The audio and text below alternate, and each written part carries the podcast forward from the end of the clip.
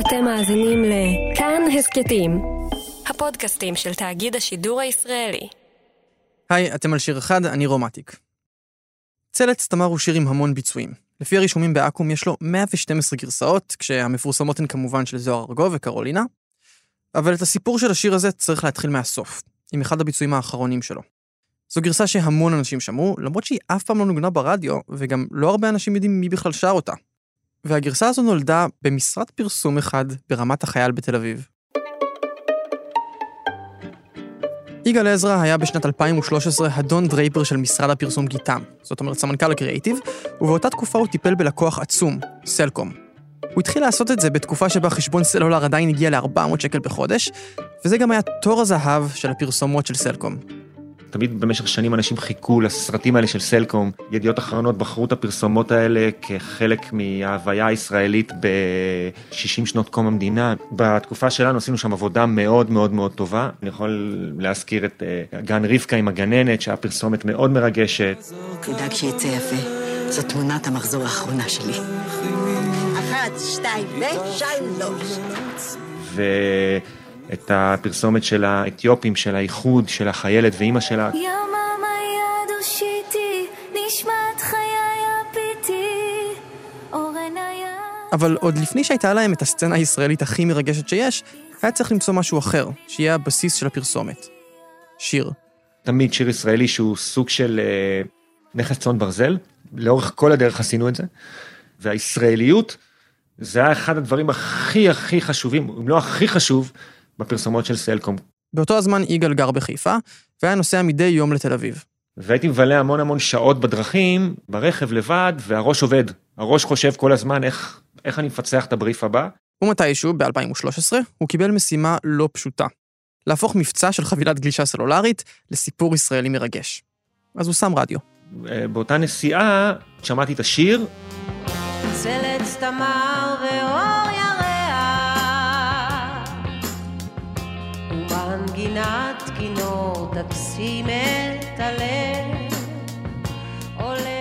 נקלט לי השיר, אבל לא הבנתי איזה שיר אני שומע, לא ידעתי מה השם, זה לפני תקופת השזם. אבל המילה כינור שם, בפזמון, מאוד תפסה אותי.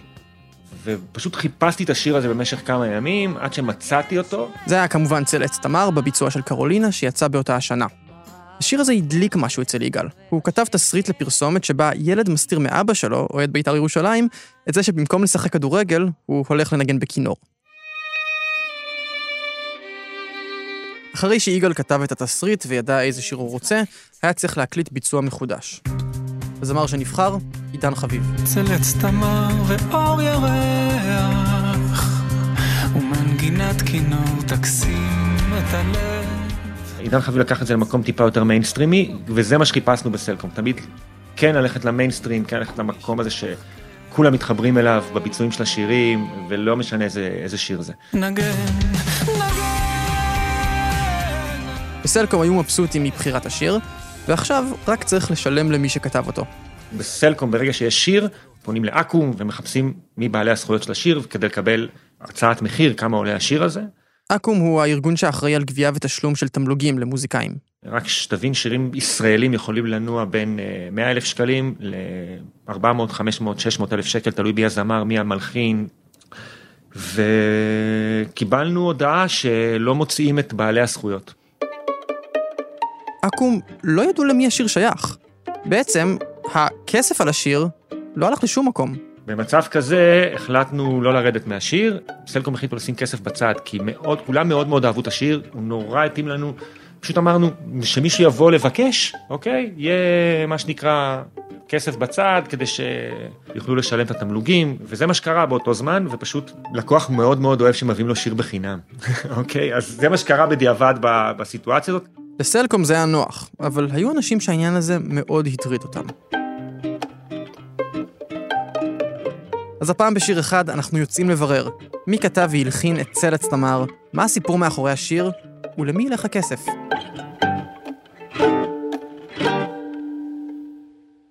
השאלה הזו החלה להטריד את יואב גינאי בקיץ 2013. צלץ תמר קיבל זריקת מרץ עם קרולינה, ואחר כך עם uh, הפרסומת. בעצם השיר הפך להיות, חזר להיות אה, שיר מאוד מאוד פופולרי, ואנשים אה, רצו לשמוע אותו. אז הוא הלך לבדוק ברישומים של אקו"ם מי כתב את השיר. הלחן היה עממי, אבל הטקסט נרשם לזכותו של אדם בשם שלמה פיינטוך אפרת. בן אדם שמעולם לא בא לדרוש את הכסף שמגיע לו. אמרתי, מי זה הפיינטוך הזה? וזה היה מוזר.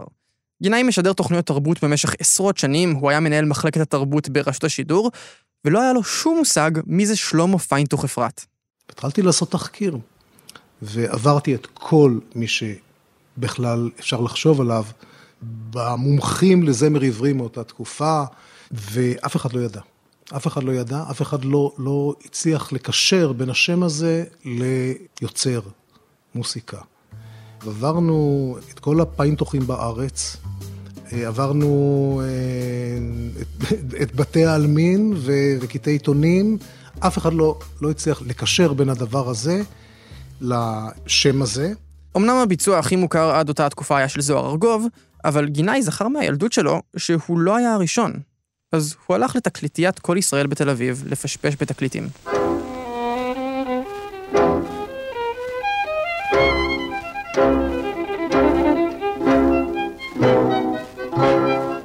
צל עץ תמר ואור ירח, ומנגינת כינור תקסים את הלב. זאת לילית נגר. ילידי שנות ה-80 אולי זוכרים אותה כמגישה בטלוויזיה בערבית, مرحبا يا ولاد واهلا وسهلا فيكم في برنامج بوابه المفاجآت אבל שנים לפני זה היא הייתה זמרת, זוכת פסטיבל הזמר המזרחי.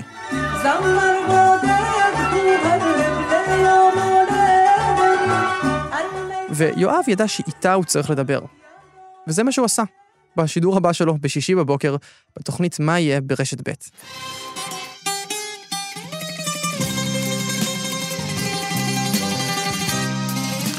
כן, קצת קופץ לנו כאן הדיסק, אבל אה, השיר הזה, אה, גבירותיי ורבותיי, נשמע הרבה מאוד. עכשיו, אה, בעקבות השמעה של פרסומת של חברת סלולר, ברישומים של אקו"ם כתוב שמחבר המילים של השיר הזה הוא שלמה פיינטוך אפרת, והלחן הוא עממי.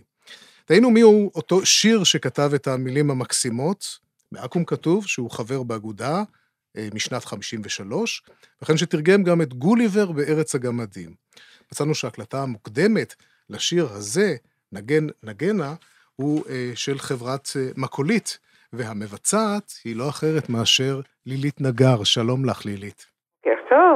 אז אנחנו מנסים לאתר את כותב השיר הזה, ואנחנו אה, מבינים שההקלטה המקורית של השיר היא שלך. נכון, אבל אני לא יודעת, יואב, אם אני יכולה אה, לעזור לפענח את התעלומה הזאת. באמת כן. פנו אליי אה, הרבה מאוד אנשים לאחרונה, Mm-hmm. ולא לא יכולתי אה, לתת את התשובה. מה שאני יודעת על השיר הזה הוא כן. שבעקבות אה, השלאגרים הידועים לימון לימונרו ואל תיקח הכל ללב בחברת מקולית, אז חיפשו שירים נוספים בשבילי לתקליט הבא. והלכנו ברחוב בתל אביב, סלים, איש מהמם. מקולית ואני, כן. פגשנו את בובי פנחסי, ואז אה, תוך כדי דיבור שאל סלים, מה אם נגן נגנה? יש לך את התווים, אני רוצה אותו בשביל לילית. ואז ההוא אמר, "אה, כן, יש לי, אבל אה, מה, סתם ככה חינם? אמר, לא, הנה, ככה, קח חמש לירות. הוא נתן לו חמש לירות. ולקח את התווים של נגן נגנה, וכך אני הקלטתי את זה, אבל את כן. השיר הזה אני מעולם לא ידעתי מי כתב. כן, ו- אבל הכרת את השיר לפני כן, נכון? לפני שהקלטת אותו. לא שאני הכרתי, אלא ידעתי שהוא מסתובב. שהוא לא מסתובב. מוקלט, לא משוייך ספציפית למישהו, אבל אה, הוא היה קיים. כן. אז אה, טוב, עזרת לנו קצת. זה- אנחנו זה יודעים חבל, שאת זה. חבל מאוד, באמת, כן. תמשיכו לחפש. אחרי השידור, גינאי הפיץ את הקטע הזה גם ברשתות החברתיות. ובימים שאחר כך הוא קיבל הרבה מאוד תגובות, אבל לא היה משהו שבאמת היה לו ערך. עד שהמסר שלו הגיע לאוזניים הנכונות. אתה יכול אה, להציג את עצמך? אוקיי, אה, שמי יאיר אבן זוהר, אני מצוות אה, זמר רשת. זמר רשת הוא פרויקט חירום להצלת הזמר העברי המוקדם. תעלומות מוזיקליות זה בדיוק השטח של יאיר. אז כשהוא נתקל באחת ההודעות של גינאי בפייסבוק, באופן טבעי השאלה הזו לגבי צלץ תמר מאוד סקרנה אותו, והוא החליט לבדוק את זה. תשמע, אני מידען ואני תחקירן, ובמקרה הזה אני עשיתי גוגל. ומצאתי שבערך של ויקיפדיה מצוין כבדרך אגב שסלים היה השם חיבה או הכינוי של אותו שלמה פיינטוך. אוקיי, אז אותו סלים שקנה עם לילית נגר את התווים של צלץ תמר, סלים, איש מקולית ואני. כן. הוא שלמה פיינטוך. כמו שלילית סיפרה, הוא היה אחד הבעלים של חברת התקליטים, והם חיפשו שירים לתקליט החדש שלה, וקנו את התווים של צלץ תמר. אז לא הוא כתב את השיר, הוא מי שקנה אותו. אבל הקרדיט באקו"ם הוא לשלמה פיינטוך אפרת. יאיר אבן זוהר מזמר רשת הניח שאפרת מתייחס למעבד אפרתי, שהשם שלו כתוב על גבי התקליט של עילית נגר. איפשהו בדרך היה כנראה טלפון שבור, וכך נרשם באקו"ם השם שלמה פיינטוך אפרת.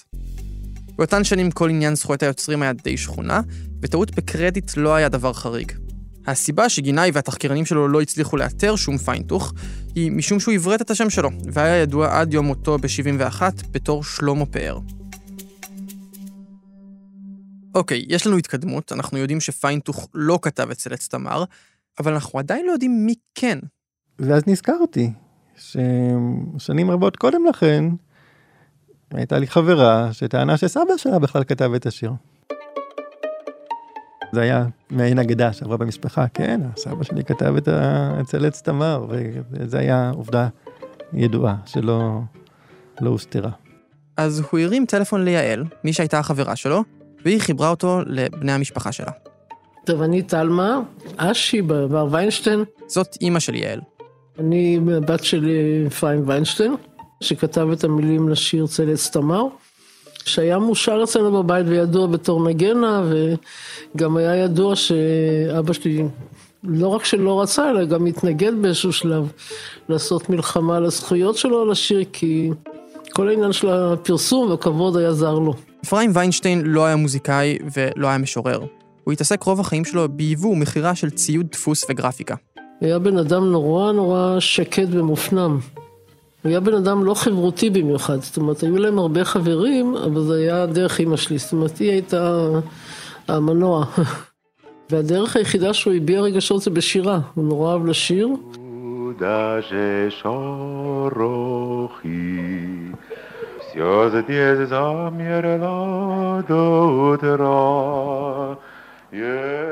התמונות שככה עולות זה, הוא מסתובב בבית, לרוב עם מכנסיים קצרים או אפילו תחתונים, אני זוכרת אותו, לא אכפת לו, ושר שירים בקול בס כזה בריטון, או שהוא שר נגן נגנה, כזה רק את הנגן נגנה, או שהוא שר שירים של מונטן, פול רובסון, מאוד אהב לשיר. היא ידעה שזה היה שיר חיזור שכתב אבא שלה אפרים לאימא שלה רבקה, אבל היא לא ממש ידעה על מה השיר נכתב ומתי. טלמה גם ידע שהמנגינה של השיר היא לא עממית. מי שהלחין את הטקסט היה הדוד שלה מטבריה, הגיס של אפרים, דוקטור חיים קוברין. וגם רון, האח הצעיר של טלמה, זוכר את המיתולוגיה המשפחתית סביב נגן נגנה. שמעתי על זה פה ושם ככה, גם כשהייתי יותר קטן, סיפרו איך, איך חשבו שהוא הראה את זה למישהי במשרד, והיא לקחה את הדף, ואחרי זה הם שמעו את זה ברדיו, ככה זה היה, ככה מבחינתם, ככה זה יצא.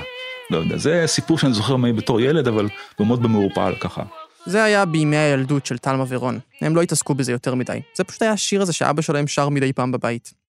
ואז, כשהם כבר היו אנשים מבוגרים, מתישהו בשנות ה-80, הם פתאום שמעו את השיר הזה ברדיו. אבל הוא נשמע אחרת לגמרי.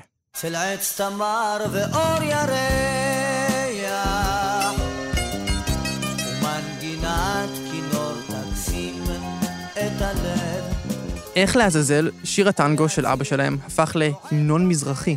הלכתי בעצמי פעם וראיתי בתקליטים ישנים את התקליט של זוהר אגור, היו זמנים, אז לקחתי את זה והבאתי הביתה והיה לנו עוד פטיפון, נשמעתי לו את זה, וככה הוא אחרי שתי דקות קם ולא רצה לשמוע כאילו... הוא אמר לא רוצה, תעזבו אותי מהמאפיה הזאת של זוהר אגור. תעזבו, לא, לא, לא, לא, לא, לא רוצה. כן, אני כתבתי וחיים קוברין הוא הביא, הביא את המנגינה, אני לא יודע איך הוא חיבר אותה, אבל ככה זה היה ש... הוא הכיר בזה ואני ידעתי מזה אבל לא, לא עשינו מזה עניין כי זה גם זה היה שיר כזה נישה זה לא, זה לא היה מושמע הרבה ברדיו לא שמענו את זה וגם הרבה אנשים אה, לא הכירו את זה. אפרים נמנע מלדרוש קרדיט והם לא התעסקו בזה בכלל. ואז בשנת 86 כשרון היה בן 28 הוא קנה פסנתר ואימא שלו הביאה לו מתנה. היא באה יום אחד עם הדף הזה מקופל נתנה לי זו פעם ראשונה שראיתי את זה כי שמעתי על השיר לפני זה אבל לא ראיתי את זה. זה היה דף תווים לכינור.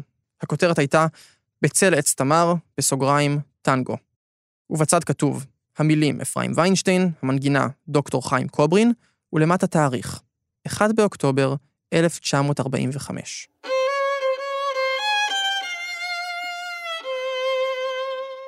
רון שמר את הדף הזה, ועד היום הוא תלוי בבית שלו, ממוסגר מעל הפסנתר.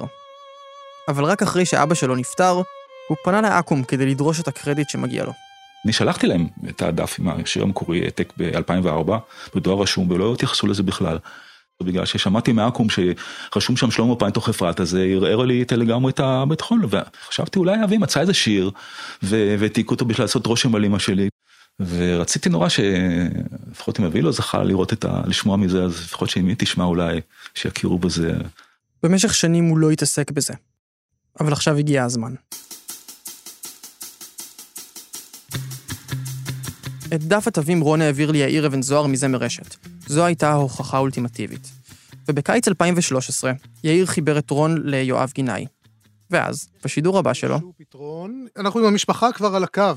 שלום ובוקר טוב לרון ויינשטיין.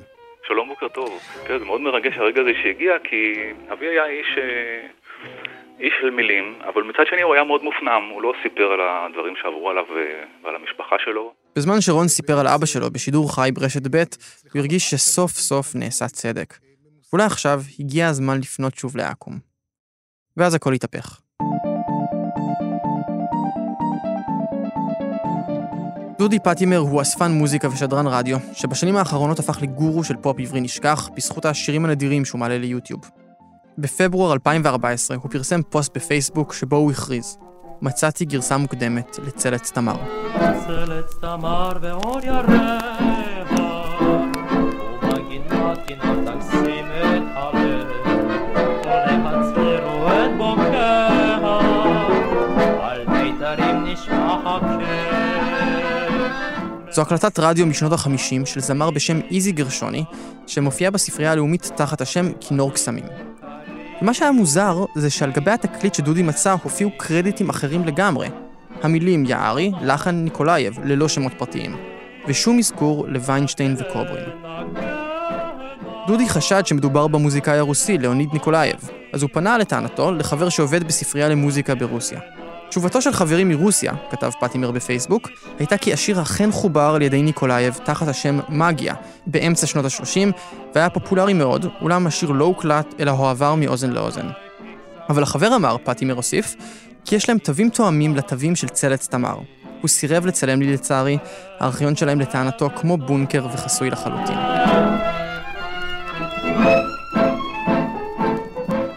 פטימר לא הסכים להתראיין ולספר לנו עוד על התחקיר שלו.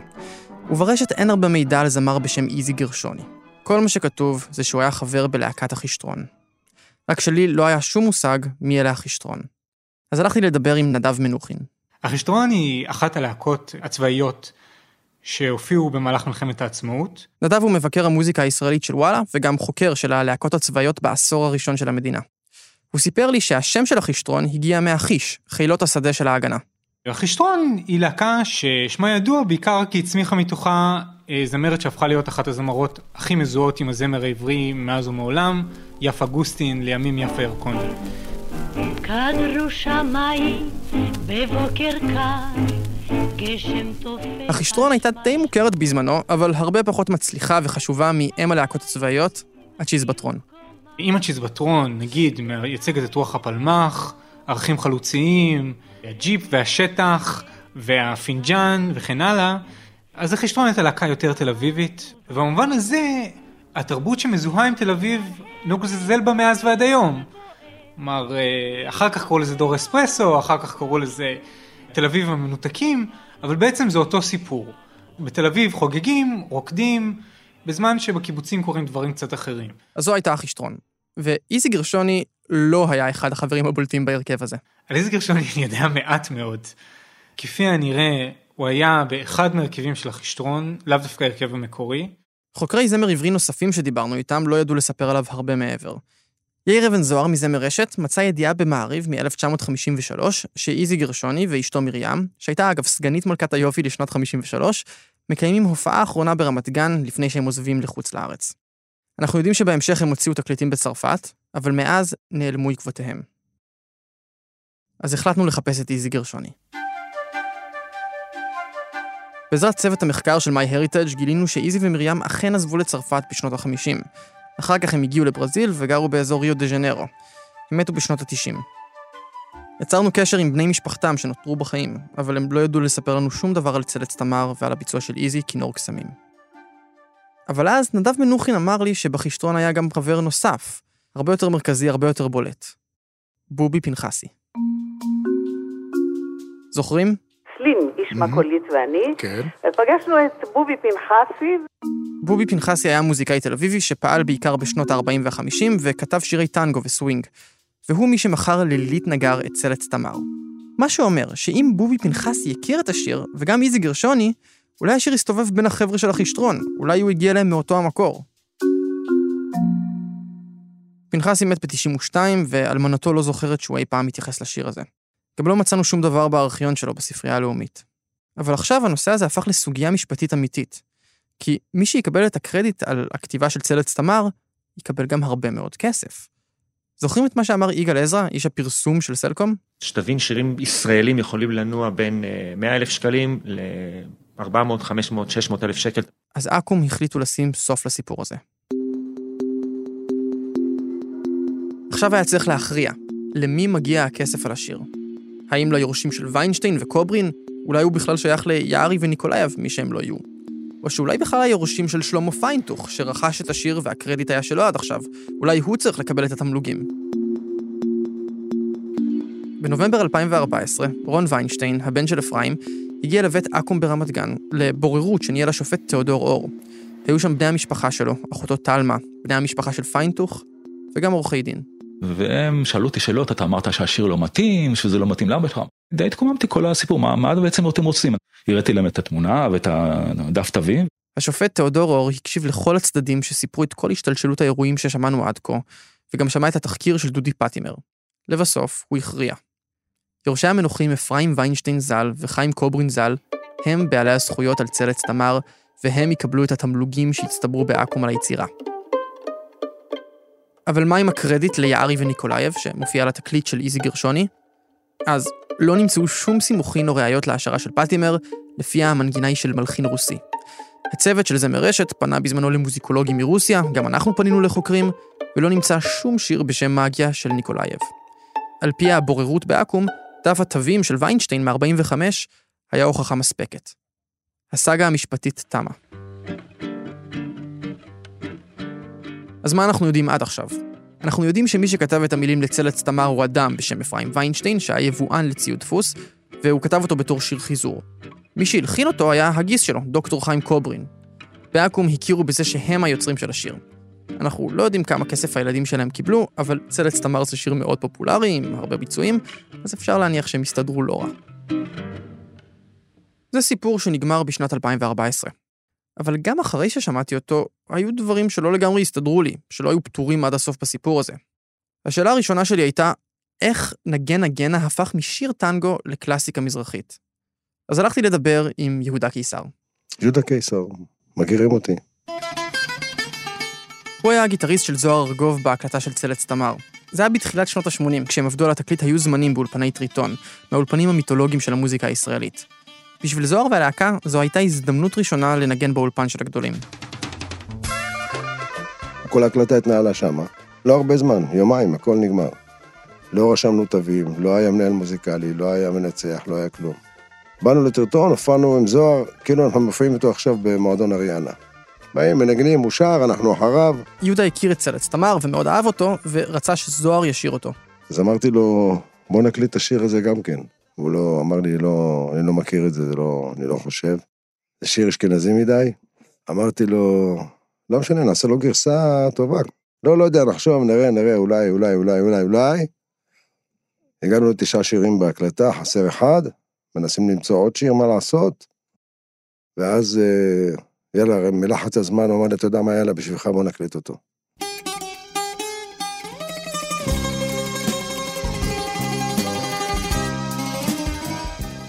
ואיך כתבתם את העיבוד של צלץ תמר? התאמנתם על זה לפני זה? לא, לא, לא, כלום, כלום, כלום, ככה שמענו את זה, ככה זה התנגן ברחוב. אבל לפני שאתם מקליטים שיר וגם כל כך יפה העיבוד, מה, לא התאמנתם על זה לפני? לא, שום דבר, זו הגדולה של כל התקליט הזה. שום דבר, לא התכנסנו לא לשעה חזרות, כלום. אבל אני לא מבין, כאילו הרי יש לכם הזדמנות להיכנס לאולפן טריטון, כאילו זה- כן, זה- כן, זה שדרוג כן, לפ- כן, ממה נכון, שהייתם לפני זה, נכון, נכון, ואתם נכנסים בלי לדעת מה אתם הולכים לנגן? ברור, בטח. החלטנו באותו רגע מה השיר. וזה ככה בא לך אינטואיטיבי? כן. זוהר לא כל כך הכיר את השיר. אבל זוהר היה כזה מוכשר, שהיית אומר לו, צלץ תמר ואור ירח, אומר, תקליט, תקליט, יאללה. אם אתה שומע את זוהר שר, ואתה משווה את זה לגרשוני, או ללילית נגר, אתה שומע שזוהר לא עוקב אחרי המנגינה במדויק, כי הוא לא הכיר אותה, אבל הוא עושה אותה יותר יפה מהם. זה הגדולה שלו. ישכיחו את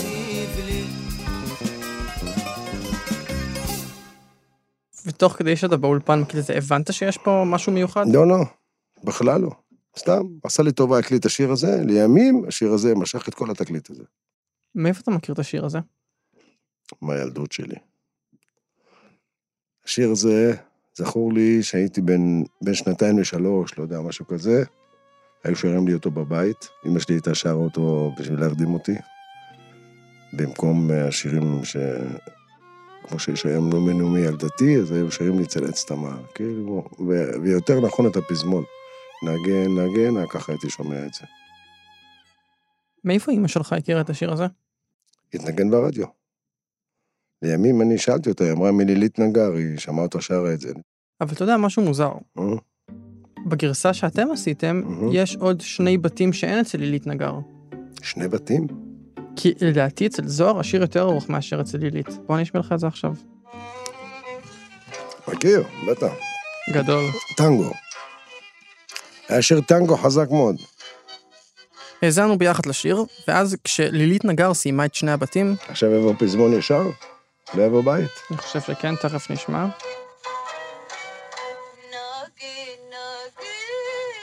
אין לה פזמון, אין לה את הבית. כמה זמן נשאר לשיר? 30 שניות. אז רק פזמון, כן. אז היא לא הקליטה את הבית הזה, נכון? והדבר הכי מוזר היה, ששני הבתים שמופיעים אצל זוהר, אבל לא אצל לילית, כן מופיעים בטקסט המקורי של אפרים ויינשטיין. אז יהודה, מאיפה הבאתם את שני הבתים הנוספים? מאיפה היה לכם את הטקסט? כשהייתי בא עם זוהר לופה במועדונים, אז פה ושם זמרים היו שרים את זה, זמרי הבית. והופענו באילת, והיה שם בחור בשם צ'בי, שקוראים לו שמעון חתוקה. והוא היה שר את זה, נדמה לי שגם ממנו לקחנו את המילים, של זה ושל... אה, ושל אה, ים של דמעות. זה ממנו ים של דמעות? כן. זה, את המילים לקחנו ממנו. הוא גם שר את זה בהופעות. וואלה. כן. ואת בדד הוא שר בהופעות.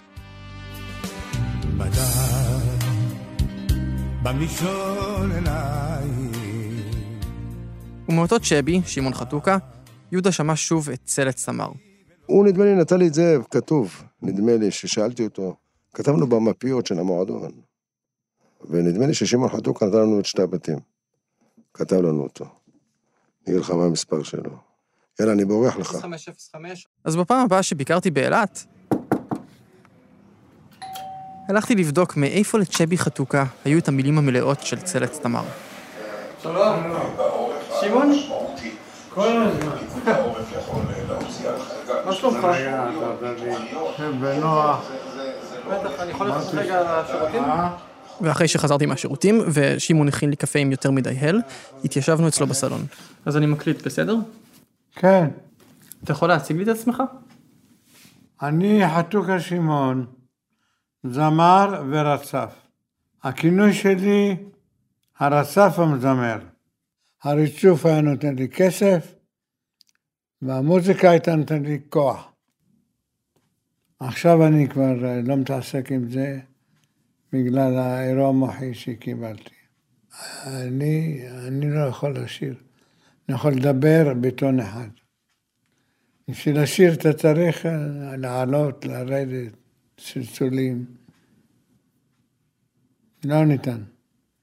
היום אני יושב מול הטלוויזיה ונהנה. הייתי רוצה לשיר, אבל אני לא יכול. זה קשה לך? כן, בטח, יש, לפעמים אני יושב בבית ומוחה. כי אני רואה אנשים לוקחים שירים שאני והייתי מבצע, ולא מבצע- ולא- לא מבצעים את זה נכון. חתוקה התעסק במוזיקה מאז שהוא היה ילד. הוא שר וניגן, והוא היה בסצנת להקות הקצב של שנות ה-60. אז הוא גם קיבל את הכינוי צ'בי, על שם הזמר צ'אבי צ'קר, שהוא היה מבצע את השירים שלו. הוא היה מופיע בתל אביב, ובאחת ההופעות שלו בקפה נוגה, שהיה באלנבי פינת פינסקר, נתקל בו איש העסקים אלי פפושדו, שבדיוק הקים את מלון הסלע האדום באילת. מאז המלון הזה נסגר, אבל אז, בשנות ה-60, הוא עדיין היה קיים, ופפושדו הזמין את חתוקה לבוא לאילת ולהצטרף לצוות הבידור. אז הוא ירד לאילת. ועד היום אני פה. היום אני בן 75-6. אז הייתי עוד נער צעיר. מועדון הבידור של הסלע האדום הפך לאחד המועדונים המוכרים באילת. שם שמעון הכיר את זוהר ארגוב והופיע לצידו. מה אתה זוכר מזוהר באותם שנים? את הטיפים שהיה נותן לי. ואני הייתי עם מג"ב אוסף אותם, דולרים, שהיו שופכים. שופכים. הוא אומר, צ'בי, אתה תאסוף הכל, תעלה את זה בדלי למעלה. נגמרה ההופעה, תור השרפות הגיע. אולי אני לא זוכר דברים, כי האירוע שקיבלתי הוא... מה שנדפק בו זה... הזיכרון שלי נעלם. אני באתי כי אני עושה תוכנית על השיר צלץ תמר. מאיפה אתה מכיר את השיר הזה? לא יודע, אני כל מה ששמעתי ומצא חן בעיניי, שרתי אותו בקבלות שבת. היה לנו פאב פה באילת. הייתי עושה שירים, שירה בציבור, תלת סמר ואור ירח. מאיפה הכרת את השיר הזה? לא יודע להגיד לך, כי זה נמחק לי מהזיכרון. ואז, פתאום, משום מקום, הוא התחיל לשיר אותו. נגנה, יכולתי לך בנעים החלום. נגנה, נגנה, ישמע ירח את קולי שם במרום. אוי למה. בהמשך השיחה שלנו, שמעון העלה כל מיני ספקולציות. הוא אמר שאולי הוא שמע אותו מגומדי, רחמים אהרוני, מכנופיית כרם התימנים, שהיה מבכירי הפושעים בשנות ה-70, והיה יושב באחד הפאבים ששמעון שר בהם. הוא אמר שאולי הוא גם שמע את זה בהופעה של לילית נגר כשהיה נער, ופתאום הוא גם זרק את השם של יפה ירקוני. הוא היה מופיע איתה ביפו וגם מרצף לה את הבית, וזה איכשהו היה נשמע לי הגיוני כי היא הייתה בחישטרון. אבל אלה היו רק ניחושים. הוא לא זכר מאיפה הוא הכיר את צלץ תמר. נקלענו למבוי סתום. כבר הייתי מיואש, ואז בוקר אחד קיבלתי הודעה. זו הייתה רותי ויינשטיין, הבת השלישית של אפרים ויינשטיין, אחות של טלמה ורון. סוף סוף היא הסכימה להתראיין. הרמתי אליה טלפון. הלו, היי רותי, בוקר טוב, מה נשמע? היא סיפרה לי עוד קצת על הנסיבות שבהן השיר נכתב, ובעצם כל השיר הזה זה היה משהו פרטי שלו לאימא שלי, והדוד שלי, הכוונה לחיים קוברין שהלחין את השיר, והדוד שלי היה מנגן את זה בקפה נוגה בתור אה, השלמת הכנסה, והוא התבייש, זה לא היה לו איזה כבוד גדול. אה, איפה אמרת- שהוא איפה אמרת ניגן את זה? בקפה נוגה. קפה נוגה היה המקום שבו הופיע שמעון צ'בי חתוקה בשנות ה-60, לפני שעזב לאילת. אבל המקום עצמו היה קיים כבר משנות ה-30. אז אולי שם, בקפה נוגה, השיר הזה התגלגל איכשהו מחיים קוברין עד לצ'בי חתוקה. אבל היה פה משהו שלא ממש הסתדר. כי למה שרופא מטבריה ינגן את השיר הזה בבית קפה בתל אביב כהשלמת הכנסה? זה היה הזמן לעשות שיחת סקייפ. נעלמת. עכשיו אני... הנה, עכשיו, אתה רואה אותי? כן, כן, אני רואה אותך. בסדר. נו, איפה אתה בעצם עכשיו? אני בציריך. אה, איציק, אתה יכול להציג את עצמך, שיהיה לי באופן מסודר? טוב, אז שמי יצחק קוברין, החבר'ה קוראים לי איציק. אה, אני נולדתי בדצמבר 1947 בטבריה. אני ו... ואחותי גילה, אה, הילדים של חיים ומלכה קוברין. וגם איציק זוכר טוב את סלץ תמר, או נגן נגנה, מימי הילדות שלו. כל הזמן שרו את זה בבית. ולא, ואף פעם הוא לא אמר, תשמע, זה, אני כתבתי את זה, הוא תמיד היה קורא לזה, כשהיו מנגנים את זה ברדיו, היה קורא לזה, אוי, מנגנים את השיר שלי ברדיו. כך הוא היה קורא לזה. טוב, חשבנו שבגלל שהוא אוהב את השיר הזה, ותמיד אה, באספות של משפחה הוא היה מנגן בכינור, אחותי הייתה מנגנת בפסנתר, או שאני הייתי מנגן בפסנתר, והיינו מנגנים כל מיני דברים ושרים, שירים נורבליטניים, וגם את עץ תמר, זה היה תמיד אחד השירים שהיינו ככה בכיף שרים ביחד אה, עם המשפחה. הכינור היה הכלי של חיים קוברין. עד שבשנת 73 הוא החליט להניח אותו בצד. אבא שלי ואחותי היו מאוד קשורים, מאוד מאוד קשורים, ובשבילו, אתה יודע מה זה בשביל אבא לאבד בת, זה משהו שעד שאתה לא אבא, אתה לא מבין את זה. אחרי שאחותי נפטרה, בגיל יחסית צעיר מסרטן השד, משהו מת בתוכו. הכינור היה חלק ממנו, זה היה חלק מהנשמה שלו. וכשאחותי נפטרה, זה כאילו חלק מהנשמה נפטרה יחד איתה. והוא פשוט לקח את הכינור, שם אותו בצד, ויותר לא נגע בו מאז שהיא נפטרה. זה לא היה ויתור של מה בכך, היו שנים שהכינור היה הרבה יותר מתחביב. בתקופה שהוא עלה לארץ, ב-38, ולא היה לו עדיין את הרישיון רפואה, והוא היה צריך להתפרנס עם משהו. והוא עבד כנראה בכל מיני דברים, אני לא יודע בדיוק מה, אבל אחד מהם, הוא היה מנגן ב... בחוף הים של תל אביב, בבתי הקפה, הוא היה מנגן שם עם קבוצות של אה, מוזיקת פופ, ג'אז, תמיד בערב, אחרי שהוא היה חוזר מההופעות האלה בשפת הים בתל אביב, הוא היה יושב עם אמא שלי והיו סופרים כמה כסף יש להם כדי שיוכלו לראות מה הם יכולים לקנות ביום למחרת כדי להתפרנס בהמשך. פתאום נדלקה לנו נורה מעל הראש. אולי אז הוא התחיל לנגן בפומבי את המנגינה שכתב בשביל אפרים. ב-44 חיים התגייס לצבא הבריטי, ב-46 השתחרר, אבל לפני שעבר לטבריה עוד הייתה לו תקופה קצרה בתל אביב. אחרי שהוא חזר מהצבא האנגלי, יכול להיות שאז כבר הוא ניגן את זה בבתי הקפה בתל אביב. אז אולי ככה זה קרה. אולי חיים קוברין חזר מהצבא האנגלי, הגיע לאחד מבתי הקפה או הברים שבהם ישבו בובי פנחסי ואיזי גרשוני, ואולי אז הם שמעו את השיר במלואו, את כל הבתים, והחלו לנגן אותו. אולי אז הוא החל להתגלגל בתל אביב, עד ששמע אותו אחד בשם צ'בי חתוקה, שבתורו ניגן אותו לזוהר ארגוב, והוא זה שהפך את סלץ תמר לקלאסיקה מזרחית. אבל היה דבר אחד שהמשיך להציק לי.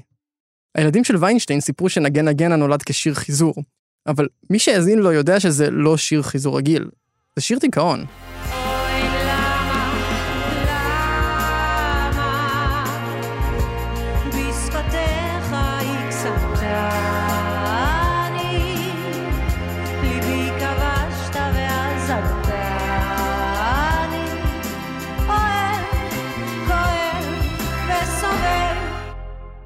אוהב, כואב וסובל. אז על מה נכתב צל עץ תמר? הלכתי לפגוש את רון ויינשטיין בדירה שלו בתל אביב. חיטטנו בתיקיית המכתבים של אימא שלו, רבקה, שהוא מצא אחרי מותה. או פה יש איזה העתק מוותק שכתב, שמצאתי ב... אחרי החתונה שלהם כנראה, אתה רואה, זה 17 לדצמבר 45, תהיה ההתחלה מלאת המכשולים, פתח לאושר אינסופי לאשתי, אתה רואה? אז היה להם הרבה מכשולים כנראה ב... בהיכרות שלהם. רון וטלמה לא יודעים המון על הסיפור, הם אספו שברי מידע. הם כן יודעים שההורים שלהם הכירו בתל אביב באמצע שנות ה-40. לאבא שלי הייתה ידידה שעבדה במשרד יחד עם אמא שלי, והוא התקשר אליה פעם, הוא היה שר לה שירים בטלפון. ואז הידידה אמרה לאמא שלי, בואי תשמעי אותו פעם. ואז הוא שר לה איזה שיר, וככה הם הכירו, אחרי זה הם נפגשו, ומפה הייתה הכירו דרך אה, שר בטלפון. רבקה, הם מספרים, הייתה בדיוק ההפך מאפרים. היא הייתה חברותית, דומיננטית, מצחיקה, אבל השנים הראשונות שלה היו אחרות לגמרי. היא נולדה בליטא למשפחה דתית, ואביה עלה לארץ לפני המשפחה. כמה שנים אחר כך רבקה הצטרפה עם אימא שלה ועם אחיה הצעיר, וכשהם הגיעו לארץ, אימא של רבקה גילתה שלבעלה יש חיים חדשים. התברר לה שהבעלה לא יחזור אליה, שהוא בעצם יש לו כבר ילדה והוא רוצה להתגרש. היא קיבלה את זה מאוד קשה, לקחה את הפרמוטים שהיו לה מליטא, עטפה אותם במפית של שבת, לקחה את אימא שלי ואחיה, יהודה, לשפת הים, או בואו הולכים לים, עשתה צרור וזרקה את זה לים. ומאותו יום נגמר הקטע של הדתיות לפי מה שאני שמעתי.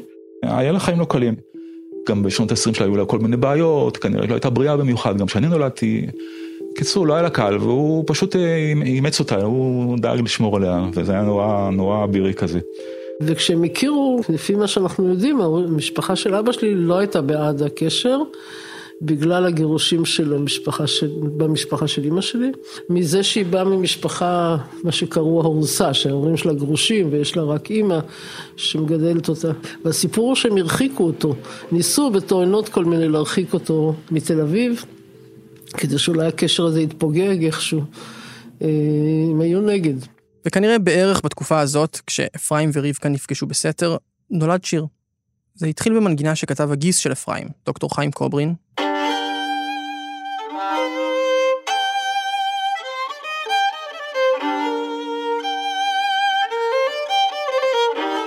שאליה אפרים הצמיד מילים.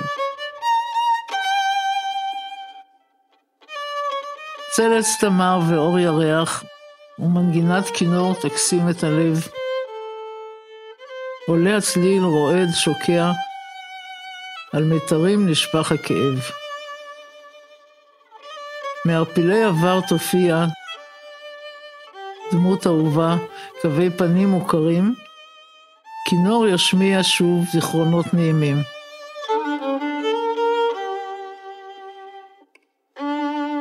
נגן נגנה, לכל צליליך מנעים החלום. נגן נגנה, ישמע ירח את סודי במרום.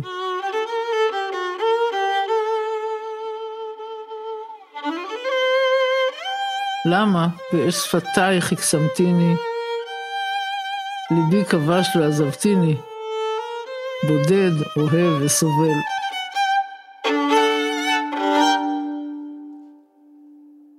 השיר הזה נכתב באוקטובר 45, וזמן קצר אחר כך רבקה נכנסה להיריון. השניים החליטו להתחתן. הוא לא סיפר לי על כל הקטע איך שהם התחתנו. למשל, החתונה שלהם זה הייתה, היה בחיפה, שהם נסעו שניהם, למרות שהם גרו בתל אביב, בלי המשפחה, ואפילו אין תמונה משם, אני לא יודע אם לאמא שהייתה אפילו שמלה של כלה, והם ככה היו שם בחיפה לילה אחד באיזה מלון, וחזרו. במשך המון שנים אפרים לא כל כך אהב לדבר על השיר. בטח שלא לדרוש קרדיט. זה הזכיר לו אולי תקופה ככה יותר אה, בעייתית בחיים, שהוא לא רצה כל כך לחזור אליה, הוא היה מסויג. בגלל זה גם אנחנו לא התייחסנו לזה כל כך. והחיים שלהם התגלגלו סביב הצורך אה, מילדים וצריך פרנסה, והשירים זה לא זה לא היה קטע ברור בחיים. אבל נגן נגנה תמיד היה שם ברקע. מופיע לפעמים באופן בלתי צפוי. תמיד מזכיר להם את ההתחלה הזאת, רצופת המכשולים. כי זה שיר שמתוכו נולדו חיים משותפים, במובן הכי מילולי שיש. צלץ תמר נכתב ב-1 באוקטובר 1945. ואני נולדתי ביוני 46, תשעה חודשים אחרי זה. בול, תשעה חודשים פחות יומיים. אני חושבת שזה תשעה חודשים עבריים. בול. וזה הסיפור של צלץ תמר. צלץ תמר ואור ירח זוג שבורח לצפון. רופא שמנגן בשביל כסף. מילים ומנגינה שנולדו בסתר, התגלגלו לשלל פינות משונות של התרבות. והפכו לקלאסיקה ישראלית אמיתית.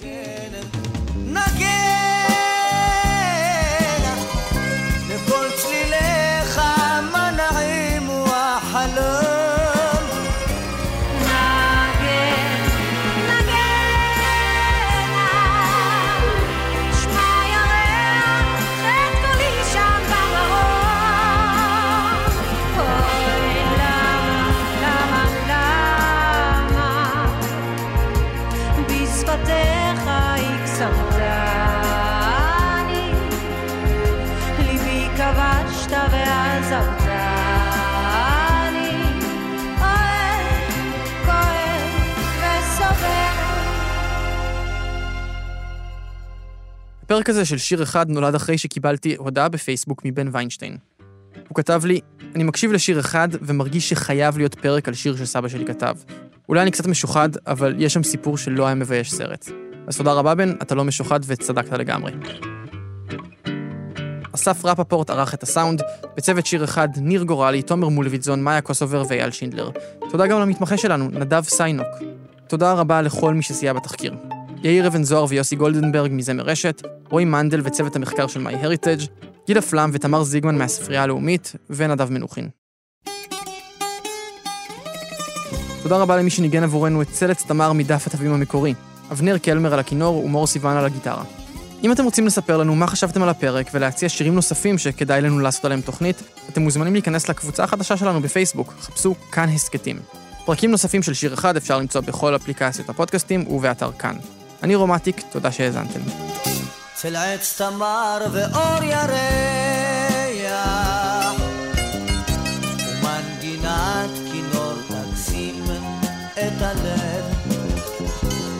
עולה הצליל רועד בוקע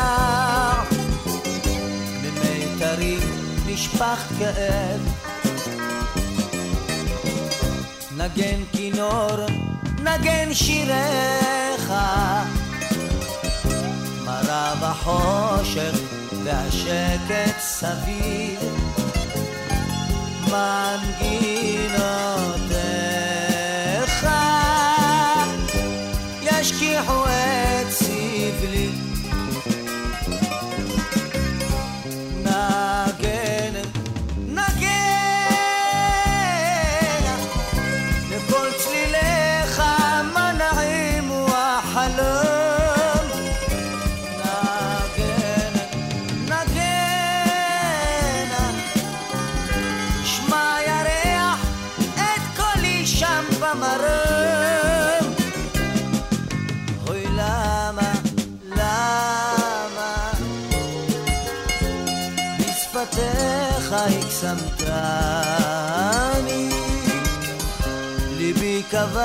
כבשת ועזבתני אוהב, כואב וסובל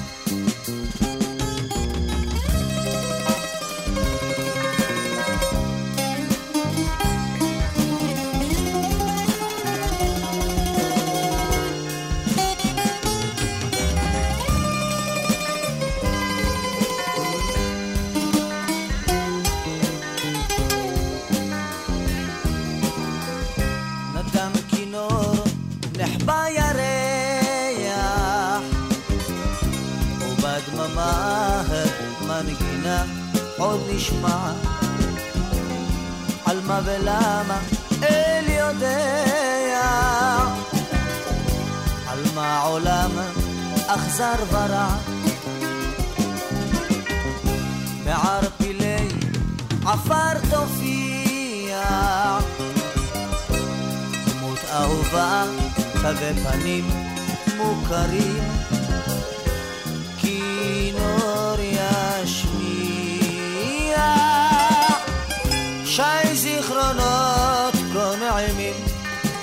again.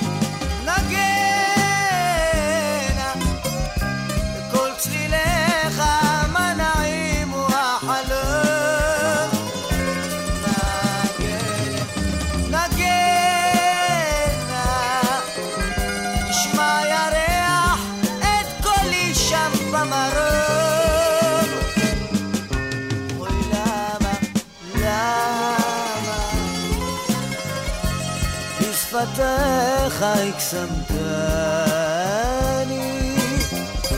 ליבי כבשת ועזבתני, אוהב, כואב וסובל.